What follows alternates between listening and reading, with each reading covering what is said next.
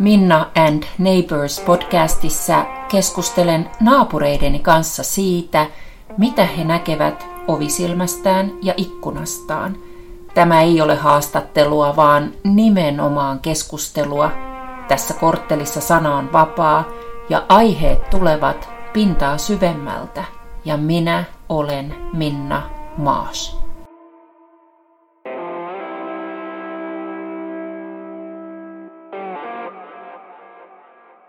Juttelin tänään mielenkiintoisen naisen kanssa.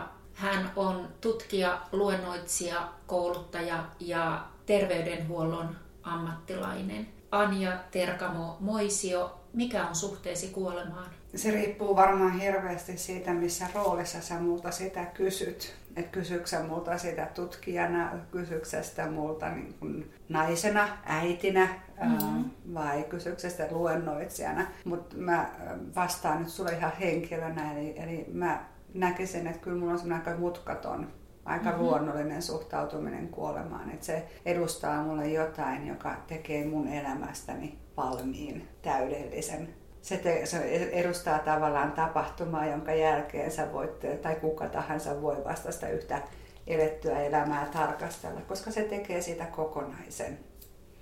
Voi, miten hieno vastaus. Ihana näkökulma. Aivan huippu. Mä saan jo kuvitella, että ystävieni kanssa me tätä pähkäillään kuule puhelinkeskusteluissa nyt, nyt jatkossa. Ihanaa.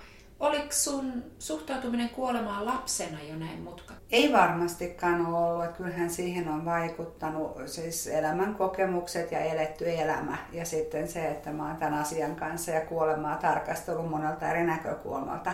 Että et kyllähän niin kun mun ensimmäinen tiedostettu kuolema oli lapsena. Ja totta kai se kosketti ja olin surullinen ja näin poispäin. Että et ihan normaalit reaktiot siihen tulee. Mutta se, että et, et se jäi kumminkin vielä vähän kaukaiseksi. Ehkä mun etu on se, että, että mun suvussa ja meidän niin kuin varsinkin äidinpuoleisessa perheessä, niin kuolema on ollut hyvin luonnollinen asia, että sitä ei ole peitelty eikä sitä ole niin kuin piiloteltu. Aha. Niin siihen on tavallaan kasvanut sitten jo itse pienestä pitäen mukaan.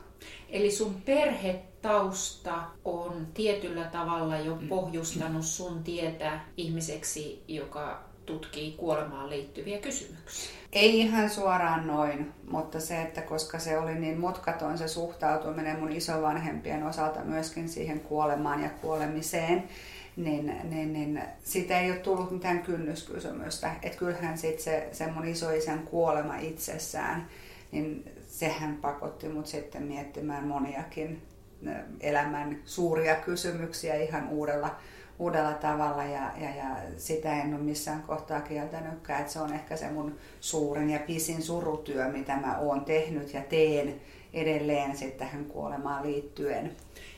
Voisitko vähän kertoa, että, että mitkä oli ne puitteet tai asetelmat sun isoisän kuolemassa, kun se oli selkeästi sulle jonkinlainen merkittävä käännekohta? Se, tota, siis sen lisäksi, että se mun isoisä oli se mun ihminen, se mm-hmm. mun niin kuin elämäni tärkein ihminen sillä hetkellä, niin hän kuoli ei mitenkään yllättäen, mutta kumminkin mulle yllättäen. Että et mä soitin eräänä iltana sairaalaan, missä hän oli, ja sain kuulla, että häneltä on hoidot lopetettu, jolloin mä sitten siirryin kaupungista A kaupunkiin B samana iltana ja ehdin onneksi olla sitten läsnä, kun hän kuoli ja hoitaa sitten tietyt asiat, mitkä mun mielestä mun kuului sillä kohtaa tehdä, että mä pesin hänet ja niin kun sillä lailla olin mukana niissä valmisteluissa ja laittotoimissa. Mutta se, että, että, kyllä mulle silloin jäi siitä se kysymys, että voiko näin tehdä. Että kuka se on, joka sen päättää, että kenelle hoidot jatkuu ja kenelle ei. Että me puhutaan nyt 90-luvun alusta, jolloin mä olin hyvin nuori itse ja se, että suhtautuminen just näihin lääketieteellisen hoidon rajauksiin oli hieman vielä erilainen kuin tänä päivänä. Ää, mä oon kuullut viime aikoina luotettavalta taholta, mm, joka, joka seuraa työssään vanhusten loppumetrejä sivulta, mutta läheisesti, niin hän on kertonut, kuinka moni vanhus sairaalassa jätetään kuivumaan, eli nesteytys lopetetaan. Ja mä olin, joskus kun mä tästä kuulin, niin mä olin kauhuissani. Mun se kuulostaa jotenkin brutaalilta, että elämän loppuvaiheissa olevan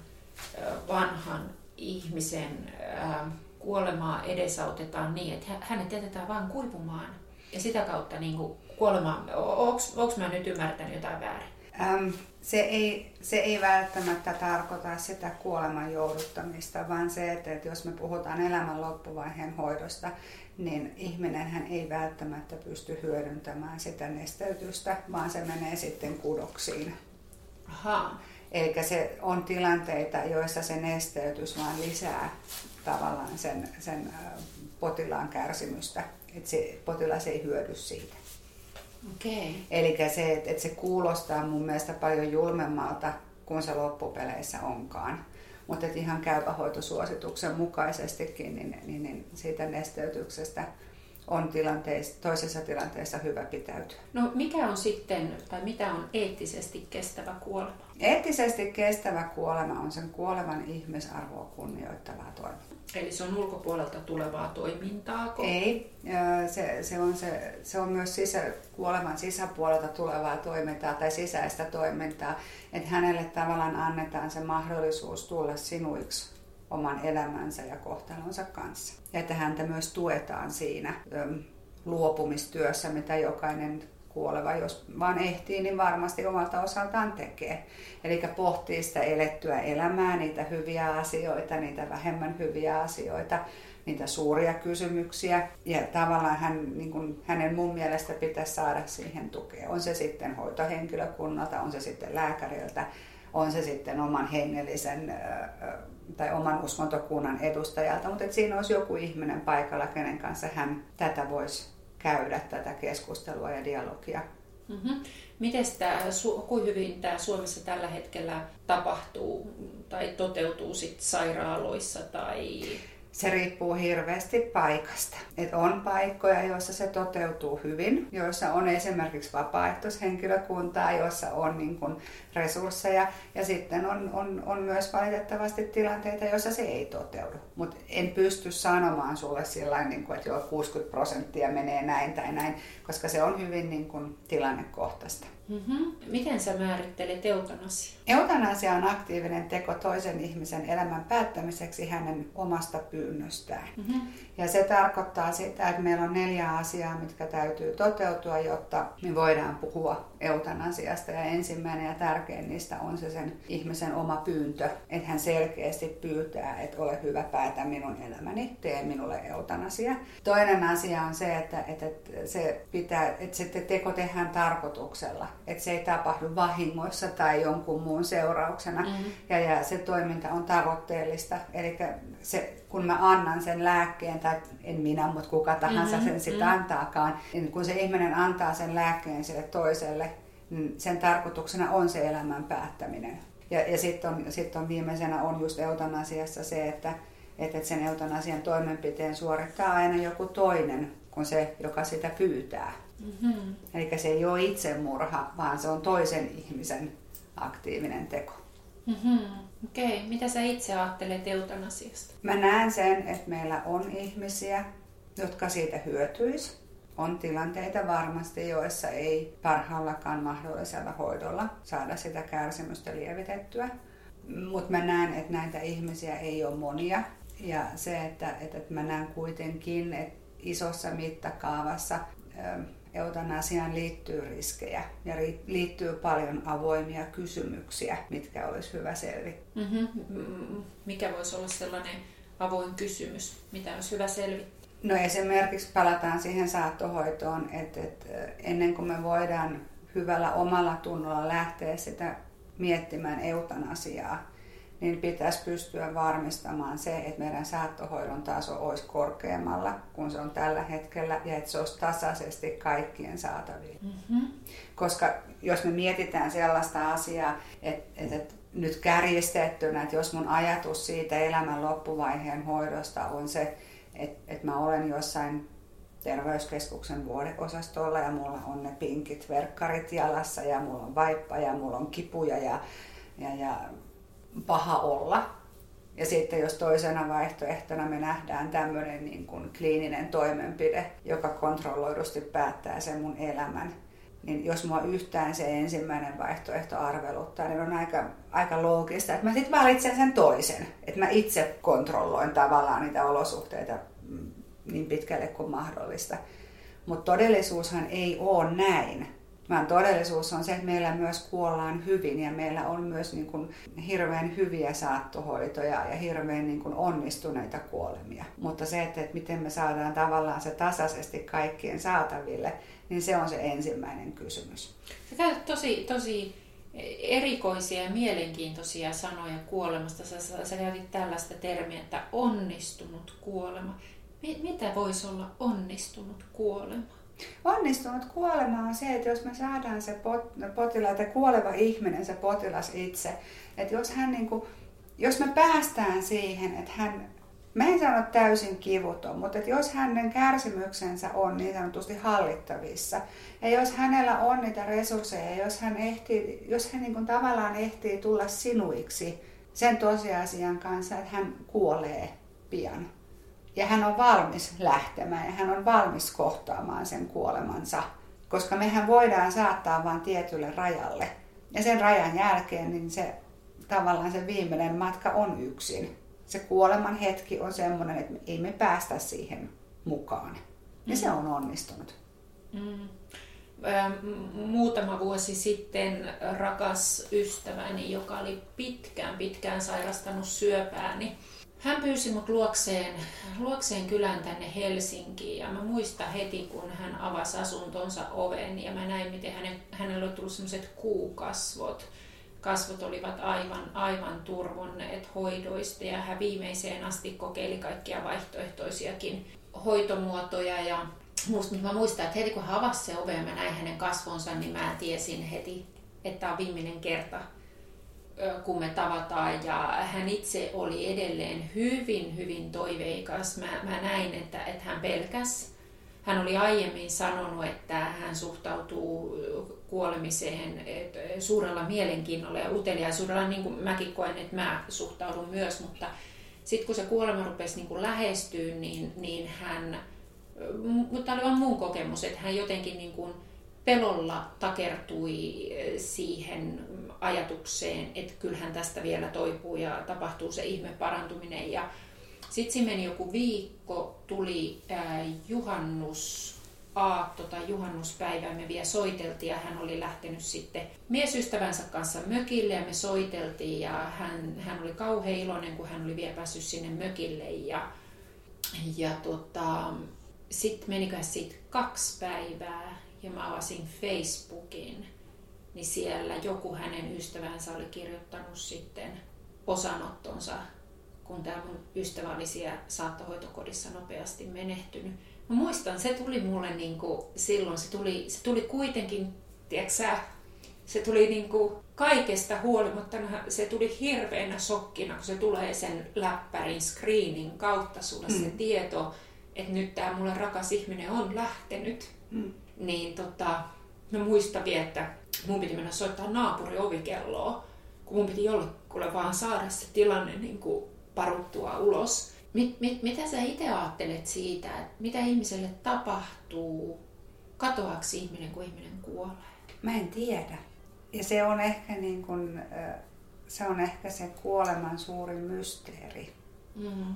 Että et tuohon, mitä sä kerroit, niin se, että et kyllähän kuolema pysäyttää aina. Se, se lopullisuus, kun se todellisuus tulee sitten ja näet sä sen sitten screeniltä tai tulee se sitten niin kuin sanotettuna muotona lauseessa, mutta kun se fakta on nyt se on tapahtunut, mm. niin sitten se lopullisuus tulee siihen ja se pysäyttää. Ja mun mielestä sen kuuluukin pysäyttää, koska kuolema on iso juttu tässä meidän elämässä. Mutta mitä sen jälkeen tapahtuu, niin kyllähän mä olen sitä pohtinut. Mm-hmm. Mä luulen, että jokainen on sitä jossain vaiheessa pohtinut ja mä oon varmaan pohtinut sitä ehkä keskivertoa enemmän johtuen tästä mun tutkimusaiheesta. Ja se, kun mä en tiedä, niin se voi pelottaa. Mm-hmm. Koska se on niin iso, mystinen juttu. Mm-hmm. Mutta sitten mä oon miettinyt sen näin, että okei, että et jos on olemassa taivas, mm-hmm. niin eihän mulla ole hätää. Mm-hmm. Koska sittenhän mä menen sinne taivaaseen, todennäköisesti ajattelisin näin. Ja mä tapaan siellä kaikki ne mun rakkaat edesmenneet. Mm-hmm. Ei ole hätää. Jos on reinkarnaatio, mm-hmm. eli, eli jos mä synnyn uudelleen, uudelleen niin. Mm-hmm. niin mieti, mulla on se koko ihana elämä, mm-hmm. kaikki ne iloineen, mm-hmm. kaikki ne totta kai myös suruineen. Mm-hmm. Mutta jos mä niin mietin, että okei, että niin että ensirakastuminen ja ensimmäiset kerrat ja se ajatuksena se, että mä muistan, kun sä katsot ensimmäistä kertaa sitä sun omaa lasta silmin. Siis niin tämmöiset isot asiat, ne tulee mulle uudelleen. Mm-hmm. Ei mulla ole silloinkaan mitään hätää. Mm-hmm. Näin. Tai sitten, jos ei olekaan mitään, mm-hmm. että jos mun tietoisuus sammuu ja musta tulee multaa ja kukkia ja mä siirryn osaksi tätä biologista luonnon kieltokulkua, eihän mulla silloinkaan mitään hätää, koska se mun tietoisuus on sammunut. Mm-hmm. Eikä se tavallaan se ajatus, mikä mulla on, on se, että kävi niin tai näin. Niin tärkeintä on mulle muistaa se, että ei mulla ole mitään hätää sen jälkeen. Niin, että et niin, niin tai näin ei ole mitään hätää. Eli että sä et ainakaan allekirjoita joidenkin valtauskontojen käsitystä siitä, että palamme ikuisesti helvetin tulessa. En. Joo, en, en mä. En. Joo. Et, et, et, et, koska mä, mä, mä korostan sitä hyvää.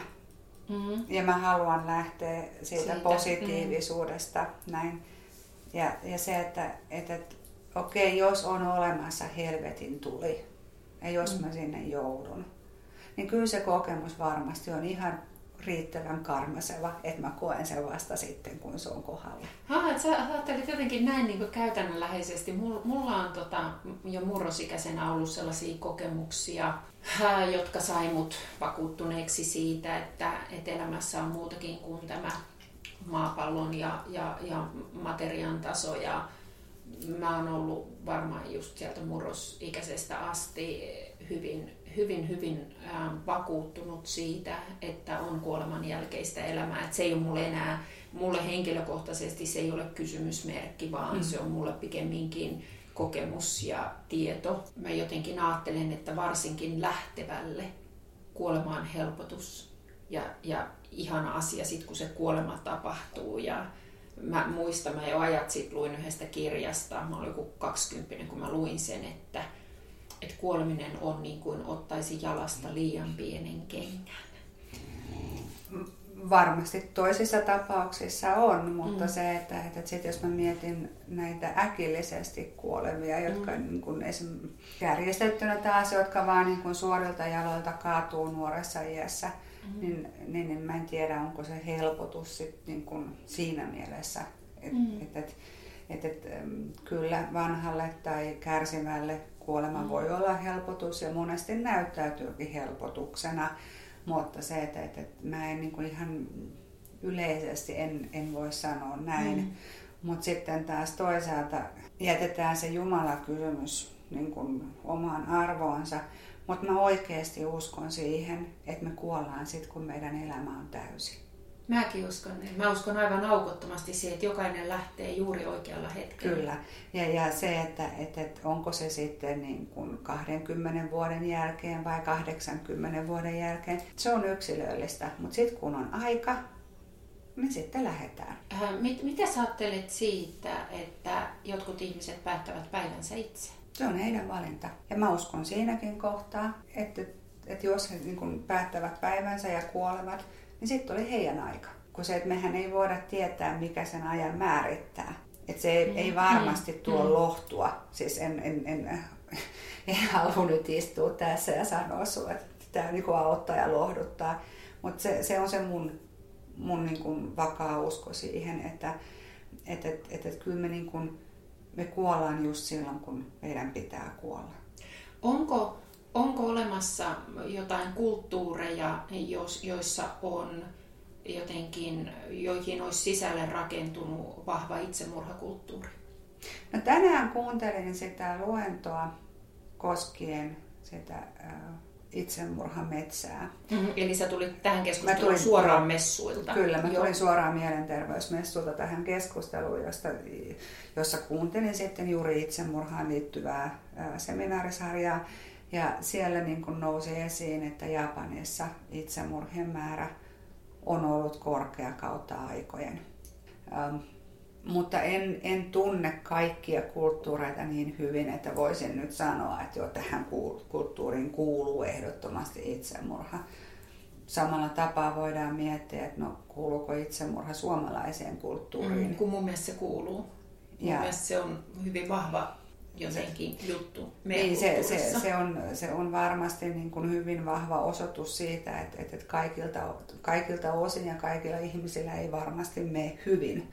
Mutta se, että, että, että mä en näe sitä sellaisena tavallaan ratkaisuvaihtoehtona, jota niin kuin kulttuurissa hyväksyttäisiin tai jopa ihannoitaisiin, että se nähtäisiin niin kuin mm-hmm. yhtenä hyväksyttynä tämmöisenä keinona mm, ennemminkin päinvastoin että, että tavallaan niin kuin se, että siihen kumminkin liittyy vielä niin paljon häpeän ja syyllisyyden tunteita. Mm, et, heille, jotka läht- jää jälkeen. Kyllä. Joo, ja, ja, ja, ja, ja myös sitten, niin kuin, myös sitten niin kuin tavallaan heille, jotka, jotka näiden ajatusten kanssa kamppailee. Että et, et eihän niistäkään niin kuin puhuta ihan sillä kahvipöydässä, että mulla on nyt tämmöisiä ajatuksia. Että et kyllähän hekin yrittää niin kuin mun ymmärryksen mukaan he yrittävät niitä myös peitellä aika pitkälle osin. Mm. Mitä, mitä sun tota, tutkimukset on opettanut sulle siitä, että miten suomalaiset suhtautuu kuolemaan? No mun väitöskirjatutkimuksen tulosten perusteella suomalaiset suhtautuu neutraalisti kuolemaan. Mitä tarkoittaa neutraalisti? No tämä tarkoittaa, tämä on just se suuri niin kun, kritiikki, mitä mä itse omalle tutkimukselleni olen esittänyt, on se, että, että, että joo, on helppoa olla järkitasolla samaa mieltä lauseiden kanssa esimerkiksi, että kuolema on luonnollinen osa elämää, mm-hmm. koska näinhän meille niin kuin järkitasolla opetetaan. Mutta se, että mitä mä, oon niin kuin, mitä mä olen huomannut, on se, että tunnetasolla tilanne on ihan toisenlainen. Mm-hmm. Kuolema on vaikea aihe puhua isolle osalle meidän väestöä. Kuolema on hirveän vaikea lähestyä. Ja me nähdään se ihan yleisessäkin keskustelussa. Me ollaan viime aikoina keskusteltu siitä, että otetaanko lapsia mukaan hautajaisiin. Mm-hmm. Me ollaan keskusteltu siitä, että, että, että miksi kuolemasta ei ole niin helppo puhua. Ja, ja se, sillä on niin kuin paljon enemmän mun ymmärryksen mukaan sen, sen kanssa tekemistä, että, että sit se koskettaa sitä tunneminää, mm. eikä enää sitä järkiminää. Mm-hmm. Ja sitten kun me, kun me ruvetaan miettimään, niin kuin tuossa, kun säkin kerroit sitä, että, että, että että et sitten sit pitää soittaa naapurin ovikelloa, että jollekin pitää saada purettua sitä. Mm. Ja, niin se osoittaa just sitä, että kuinka niin kun, vaikka järkipuolella me tiedostetaan, että näin tulee käymään, mm-hmm. ja tämä on ihan normaalia ja tämä kuuluu tähän sairauteen tai tähän mm-hmm. vanhuuteen, niin sitten se, kun se tunnepuolella, niin se herättää kumminkin hyvin voimakkaita ja osittain hyvin primitiivisiäkin tunteita. Mm-hmm ja niitä on hankala käsitellä. Niin ja se on, se on varmaan se ikä, ikävä ja se menetyksen kokemus, että et, et, et mäkin ajattelen, että, että, että vaikka suhteeni kuolemaan on, on luonteva ja mutkaton, mutta sitten jos joku läheinen lähtee, niin se katkaisee lopullisesti ähm, mahdollisuuden kanssakäymiseen mm. tällä materiaan niin, tasolla. On, ja, ja mm. just se, että, että, että tavallaan niin kun se ihmissuhde päättyy. Juu, Mulla oli nyt tässä viime kesänä oli sellainen tilanne, että mä jouduin, jouduin ja sain pohtia tätä ihan omaa henkilökohtaista suhtautumistani kuolemaan ja niin kun, ajatusta omasta kuolemasta hyvinkin niin kuin läheltä. Ja muistan sen, että, tai muistan sen, kun se oli viime kesänä, mutta kumminkin, niin, niin, niin sitä, sitä, kun mä sitä pohdintaa tein, niin musta oli hirveän katkeran suloisen ihanaa huomata semmoinen asia, että mulla on hirveästi asioita tässä elämässä, joista luopuminen tekisi kipeätä. Mm-hmm. Ja esimerkiksi mä katsoin mun lapsiani sitten siinä pohtiessani ja, ja, ja mä niin tajusin, että ne kyllä pärjäis. Mm. Mutta mä olen se, joka ei pärjää sen ajatuksen kanssa, että se, ihmis, että, että se ihmissuhde mun lasteni kanssa katkeisi. Mm. Ei tarkoita sitä, että mä nyt haluaisin kieltää sitä, niin kuin, että mä en ikinä kuole tai mm. näin, vaan, vaan niin kuin tiedostaa se, että okei, tämä tekisi kipeätä. Joo, joo, joo. Mm. joo, joo. Musta on mielenkiintoista ja hauskaa, kun yleensä näiden, näiden mun podcast-keskustelujen aikana tämä mun koirani Lilli vaan käy mun sylissä ja lähtee sitten omille teilleen nukkumaan. Niin nyt tämän meidän kuolemakeskustelun aikana tämä koira on koko ajan istunut hyvin jämptisti ja pontevasti mun sylissä ja peuhannut, peuhannut mun sylissä. Mulla on toppahousut jalassa ja saa nähdä kuinka paljon kahinaa tässä meidän, meidän keskustelussa siitä kuuluu, mutta Lilli on selkeästi, selkeästi tota, aivan, aivan tota, jämähtänyt tähän kuuntelemaan tätä, tätä meidän Ehkä sä meidän tarvitset sitä. Ehkä mä, niin, hmm. niin en tiedä, mutta mussa, niin kun, kun me jutellaan, niin tämä ei herätä mussa minkäänlaista ahdistusta tai mitään sellaista, että et, et, et mä ehkä, ehkä pikemminkin niin kun, niin kun mietin sitä, että, että, että, että onko meidän yhteiskunnassa mitään merkkejä siitä, että kuolema tuotaisi jotenkin niin kuin lähemmäksi arkea tai kun tuntuu, että siitä on tehty jotain niin kliinistä ja etäistä ja, ja et, et niin kuin, olisiko se hyvä, jos ihmiset enemmän rakkaita vainajia pesis ja pukis ja laittaisivat arkkuun, niin kuin on kuullut jonkun tekevän? Ehdottomasti se olisi hyvä. Ihan tosi, ihan se, että sä sanot noin. Se olisi siis, äh, kun nyt mä muotoilen tämän sulle sillä mitä mä yritän muotoilla sen sillä kun se, että et, et, ähm, meillä puhutaan ja kirjoitetaan mediassa kuolemasta aika paljon. Mm. Ähm, meillä on aika paljon kaiken maailman selviytymistarinoita ja toisille ne saattaa olla voimaannuttavia. Ja toisille ne taas saattaa niin kuin olla päinvastaisia, että, että, että miksi, miksi tämä selviää ja mä en. Ja mä edelleen suren ja miksi, mm. miksi, miksi kaikki muut selviää. Mutta se, että, että, että mä en edelleenkään näe sitä meidän suhtautumista niin sanotusti niin kuin normaalina tai luonnollisena, vaan kuolemasta tehdään edelleenkin juttu. Että se, että se niinku tavallaan se, se irrotetaan siitä arjesta kumminkin vielä osittain. Ja mä mietin sitä, että, että, että, että jos mä käyn hyvästelemässä vainajan, mm-hmm. niin silloin monta funktiota sillä itse tapahtumalla. Mm-hmm. Silloin se, että ensinnäkin niin kun, mä, kun mä näen sen, että se on vainaja, niin mä ymmärrän sen, että se ihmisyys tai se, mikä, mikä teki siitä ihmisestä ihmisen tai sen mun läheisen, niin se ei ole. Sä oot varmaan kuullut monta kertaa myös, että sit se on vaan niinku kuori. Mm, jos mä saan tähän väliin nopeasti sanoa, pidä kiinni tuosta mm. ajatuksesta. Kun mun isoäitini kuoli, niin mun poika oli ehkä noin kaksivuotias ja mä kauheasti mietin, että sitten kun sai vielä sen vainajan nähdä, niin tota, että voinko mä, voinko mä viedä mun poikani sinne myös, mutta mä halusin jotenkin opettaa mun pojalle sitä, että kuolema on niin kuin luonnollinen asia. Ja mä muistan, mun poikaa vähän jännitti, mutta se oli mun sylissä ja sitten me kurkattiin sinne avonaiseen, mm. se ei ollut arkku, mutta joku arkun tapainen kun se oli. Ja, vai, vai semmoinen pöytä, mä en muista, metallipöytä ehkä. niin tuota, mä muistan, kun mun poika sille varovasti kurkkas sitä kuollutta isoäitiä ja hän sanoi, että et ei, ei ole enää mammaa, että siinä on vain kuori. Hmm. Se oli se hänen oma sanansa kaksivuotiaan ajattelulla ja kokemusmaailmalla, siinä on vain kuori. Mm. Mä muistan, sit, hän, sit tämä pikkupoika oli aivan hilpeä siinä. Joo. Ja, ja just tavallaan niin kuin sit se, että et, et, et sen lisäksi, että se todellisuus niin kuin konkretisoituu siinä, mutta just niin kuin tavallaan se, että et, et, et myös se tapahtunut. Mm. Että meidän niin kuin mieli saa sitten sitä, niin kuin, että, että meillä on jotain konkreettista, mitä ajatella, että joo, että kyllä, se kuoli oikeasti. Niin ja se prosessoidaan niin, loppuun se prosessoidaan asti. loppuun asti.